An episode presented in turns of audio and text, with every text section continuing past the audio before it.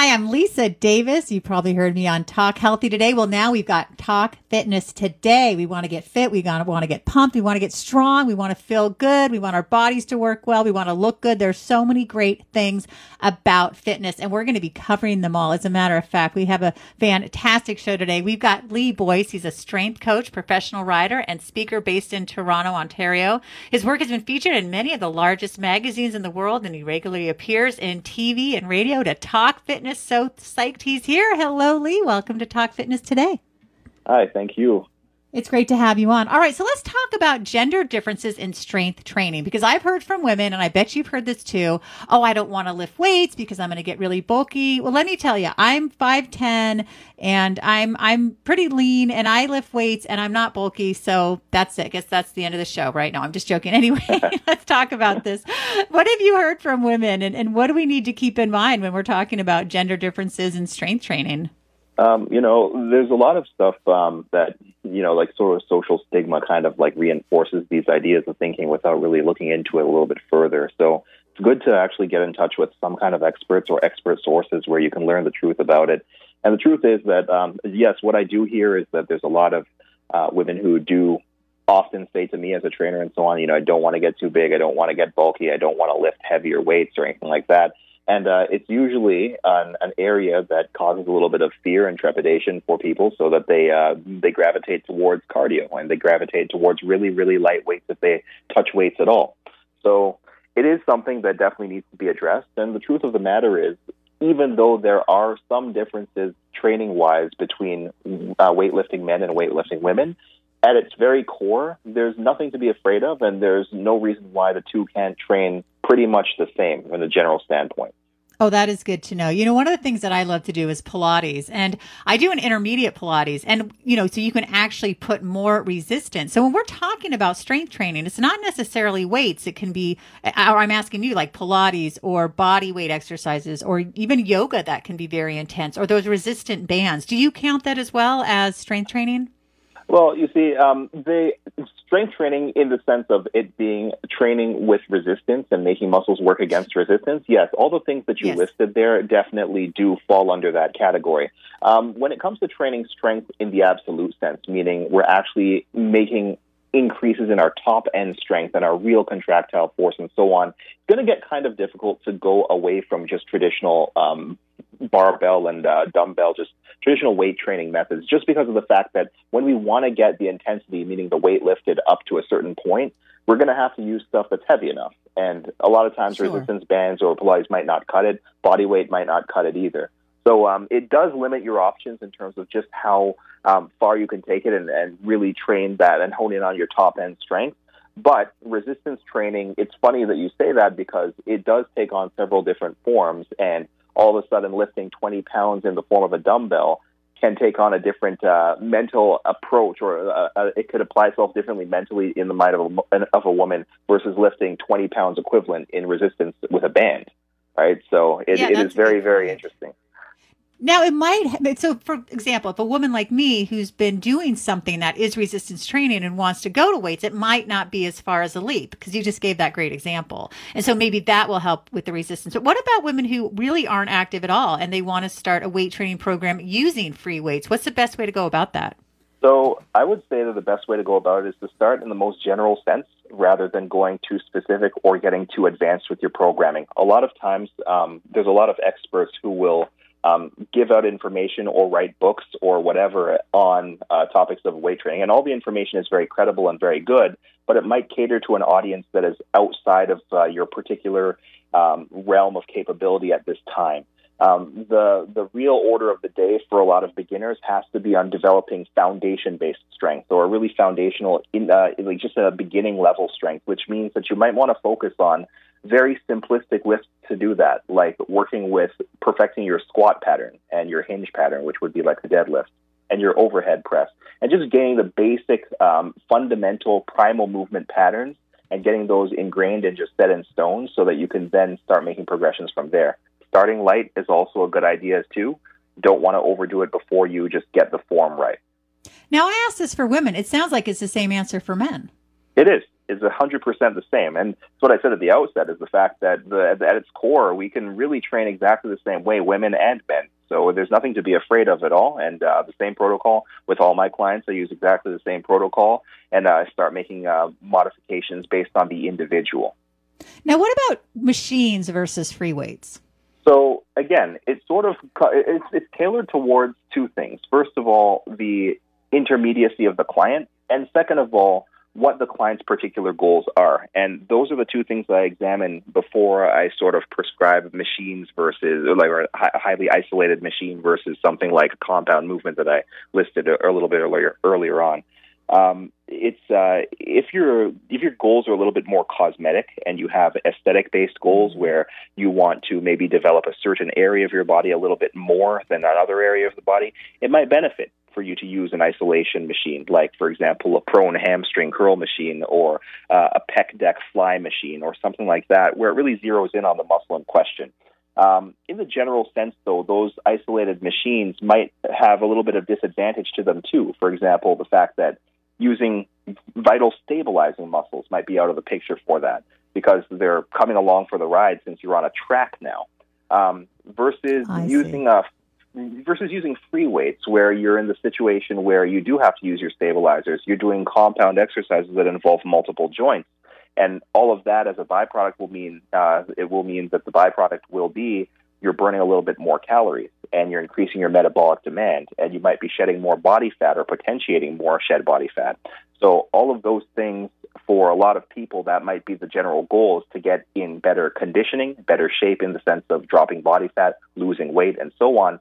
And in that case, you know, it might be a better idea for you to go for the, the compound movements and dropping out of the machines or not having too many of them implemented into your program. Um, it's also just a very good training tool in general, just from the learning standpoint, to know the compound lifts pretty well and be able to stabilize a lot of your own um, movements that are involving multiple joints before you go into the isolation style training. So there's a pro and con for both methods. I don't sort of uh, deny or, or not advocate one. Um, each ha- it's very situation based.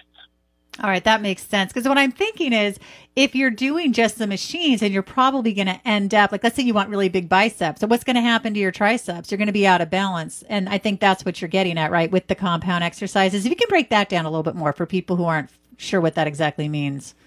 Yeah. Um, so first of all, let's say your point of uh, getting out of balance. So there's a lot more thinking you have to do with the uh, isolation machines if you do want to find and promote that balance, just based on the size of the muscles and so on. If you want to do, uh, you know, a two to one ratio between a, a back machine exercise versus a chest machine exercise and so on. So you do have to think about a little bit more when you're isolating like that. Um, on the subject of compound movements, once again, it's um, it's multiple joints that are active at the same time. So um, an exercise like a squat is a good example of a compound movement because you know you have movement at the knee, movement at the hip, you have the bar on your back or on your shoulders. Like these are this is an exercise that involves many many muscles at the same time, and therefore it falls under that category of compound. Compared to the biceps example you said before, like a bicep curl or a preacher curl. Um, that's one joint that's active and it's just moving in a hinge pattern. So you're only going to hit one muscle or, or one or two muscles at most. So um, yes, there's a big difference between the compound and uh, the isolation, the single joint isolation exercises, and it's something that's worth knowing about. Yeah, it definitely is. And I would recommend that people work with a trainer or do you, know, should they hire a personal trainer or can they work with the trainer that works for the gym? What do you recommend for someone, especially if they're nervous, they're new and they're concerned about injury prevention and about staying balanced or getting yeah, balanced? Um, 100% working with a professional, working with a trainer. I'd always advocate that before anything else. Um, it, there's obviously going to be a few things to look out for in terms of um, what the capabilities of the trainer are, because of the fact that you know, just like any industry, there's going to be people who are stronger and people who are weaker from a from a skill level perspective. You know, and uh, there's going to be some professionals who are a little bit better or more experienced or just more adept at their job, and there's going to be people who aren't. So taking the time to sit back, maybe even doing a little bit of uh, research into uh, like just what basic training should be like and so on, uh, it's going to be a good way for you to gauge who's a stronger trainer and who's not. What are their professionalism levels like on the gym floor when you see them and when you observe them? How are they cueing you? Um, are they very hands on? Are they very descriptive with the things that they have to say to, to help you understand about your body and about the exercise and the movements? These are things to ask yourself when you're looking at uh, hiring a trainer. Um, but I will always recommend working with a professional if you do not know what you're doing in the gym because it's only going to help you A, stay safe, and B, reach your goals much more attainably and sustainably. You know, I'd love to know from you, you know, what was the turning point for you to take your health and your fitness to the next level? And then what encouraged you to help others? Um, you know, it's uh, it goes back a long way to be honest with you. I was always a kid who was um, into sports, and I played a lot of sports when I was in school and in high school. I played on a bunch of different sports teams as well. Um, when I found out that kinesiology was a high school course I could actually try out in my senior year, like I thought, hey, this is what I like to do. Plus, it's an academic course. It's like phys ed, but in class. That's really cool. And so I took the course, and um, I liked it so much that I took it another time. After I did really well on it the first time, I liked it again. And so, um, with that said, I followed that into university, and I ran track in university as well. And it just sort of went hand in hand with one another. And it was coming to the junction, uh, this point in time where I was like, okay, like if I want to start working, like what do I want to do? Do I want to work with people in a clinical setting, maybe try to become a physio or a chiro and follow that path. And I thought to myself, and I said, you know what? In light of the fact that I've dealt with injuries myself and I know what that feels like, I'd rather work with people to be healthy and stay healthy and not work with injured people. So if I can prevent it before it happens, even better. You know, and so it was sort of the choice between working with injured people and working with healthy people and trying to keep them out of the injury zone. And that's why I sort of chose the direction that I went in terms of being a trainer and coaching athletes, uh, coaching clients and athletes to uh, to just get stronger and be be fit and be healthy. Yeah, you know, it's funny because I was going to, I was thinking of going into physical therapy or occupational therapy, and then I ended up getting my master's in public health. And I think I also wanted to work with prevention. Let's teach people how to be healthy. Let's do things that are going to help them before the issue yep. happens. So I think that makes so much sense. Now, is there somebody that you really admire in the health and fitness industry that also kind of went, you know what, I really look up to this person and I want to do the type of work that they're doing? Or is it just something within yourself? Or both? I I look up to a whole lot of people in the industry, to be honest with you, especially being a writer in the industry. Um, all the people who I read from first to be like anywhere near the same platforms that they're on, and just to be in that arena is uh, it's quite the honor. And so um, I could list you dozens of people that uh, I've learned from uh, getting my start in the first five years, especially of me uh, developing as a trainer. So like um, people like Mike Robertson or Chad Waterbury, Charles Poliquin had a lot of good information as well. Mark Rippetoe, I can I can literally list like a couple dozen people right off the top of the head that were extremely influential, even some many of whom I haven't even met before, um, in order to uh, really really up my training game from the things that I read and things that I took to the gym and applied not only with my own training but with training my clients too. So um, it really helped, and um, likewise, it helped me as a writer as well in terms of just their their uh, tip, their actual technical skill of writing and how they got their points across and how comprehensive their articles and their books were. Now, what are some of your favorite ways to train?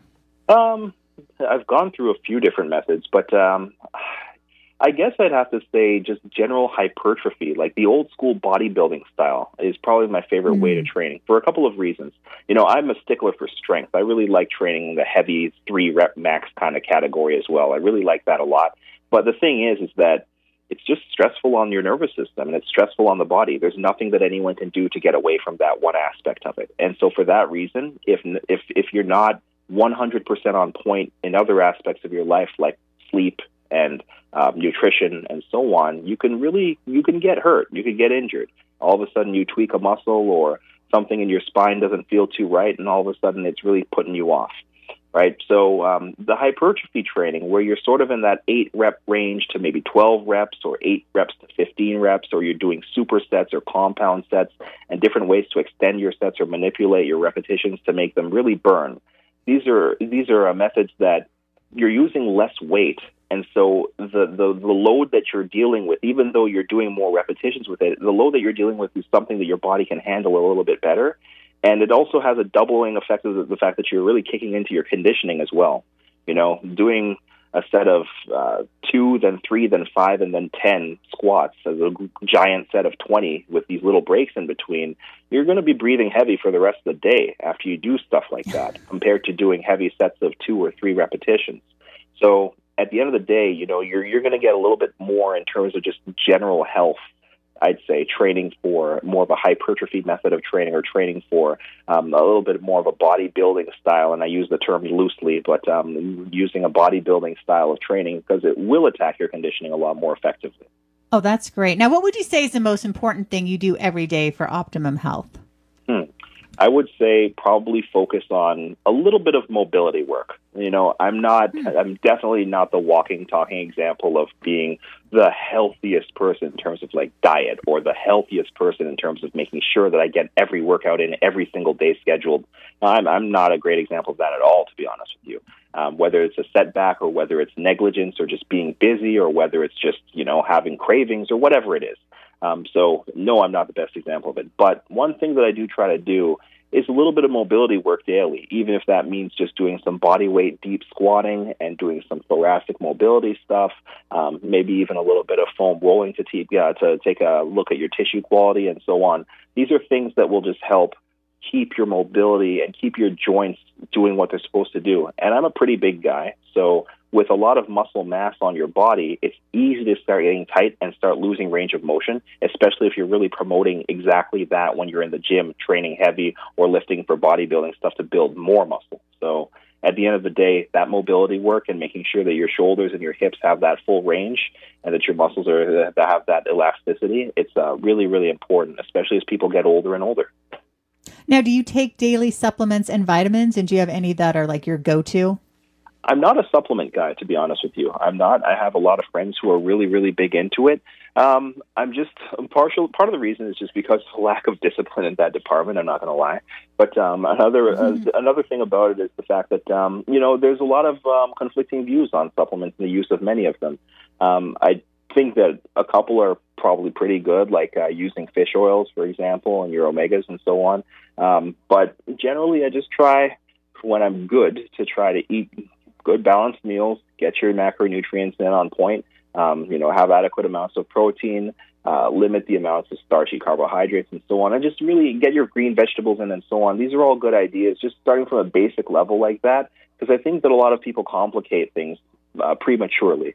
You know, just like how we were talking about with the weight training and how people might skip ahead two steps and get a, a program that's more advanced than their actual level of capabilities people go that way with the, with the food as well. And oftentimes, where whereas they could just make a simple tweak to their diet or focus on eating, you know, in a timely fashion and eating whole foods and eating proper food groups and so on, and how that's going to enhance their training. All of a sudden, people are gravitating towards a lot of supplements and a lot of externals, and it might not be uh, the best way to bridge the gap. Yeah, I hear you. I think it's so important to focus on the whole foods. And if people like to supplement and take vitamins, I think that's great as well. But I think you have to make the food the yeah. real deal, right? And it's got to be whole food. It's got to be real food, not not fake yeah. food. Now, what what's in your gym bag? Anything interesting in there? Uh, I'm actually looking at it right now. So in my oh. gym bag, let's see. I have a couple of bands. I have a uh, I have a couple of ab wheels as well. Um, it's pretty cool. I have uh, you know the you know the classic ab wheel where you hold on to the double handle and it's one wheel. So I have yeah. one where it's uh, two individual wheels and they're on pivot. They're on sort of like a bearing, so you can actually move your hands outwards or towards each other and so on. It's pretty good. Um, so I have that. Oh, I have cool. uh, got a pair of boxing gloves for a lot of conditioning stuff that I've been doing over the course of the spring and over the winter, doing a little bit of boxing. Um, I have TRX in my gym bag as well, so I can I do a little bit of TRX. Uh, yeah, some, suspension training. Got a pair of Olympic lifting shoes as well, so that I have a pair of shoes to change into if I wanted to squat or do the Olympic lift. It's a good, good little purchase there. And um, other than that, I have a lacrosse ball just for some self myofascial release and some tissue release. And I have a little bit of a larger lacrosse ball for areas of uh, bigger surface area. And my foam roller is there as well, which usually doesn't fit because of all the other stuff. Okay, how huge is this bag? I'm thinking you don't even need to lift weights. You can just like do curls with this bag. no, the, the, bag. Is, can you fit it in your car? A, it's deceiving because it's like a it's a medium sized to small sized bag, but it seems bottomless with all the stuff that I can throw in there. You know, it makes me think of the Cat in the Hat. Knows a lot about that on PBS Kids. And yes, my daughter's 12, but we used to watch it when she was young. And you know, the cat can pull like a million things out of his hat, right? So I'm picturing That's you it. pulling all these things. What was the thing you mentioned again with the with the wheel? And, and where do you get that? And what is that? Tell us that again. Uh, you know, you said it has a two-sided thing. It's just uh, a pair of. Uh, I think they're called core wheels, if I'm not mistaken. They're called mm. core wheels, and um, they honestly look like a pair of rollerblade wheels in a way that are attached by a handle. Two wheels on either side attached by handles. Um, they look like dumbbells, except the ends are wheels instead of the ends being weights, right?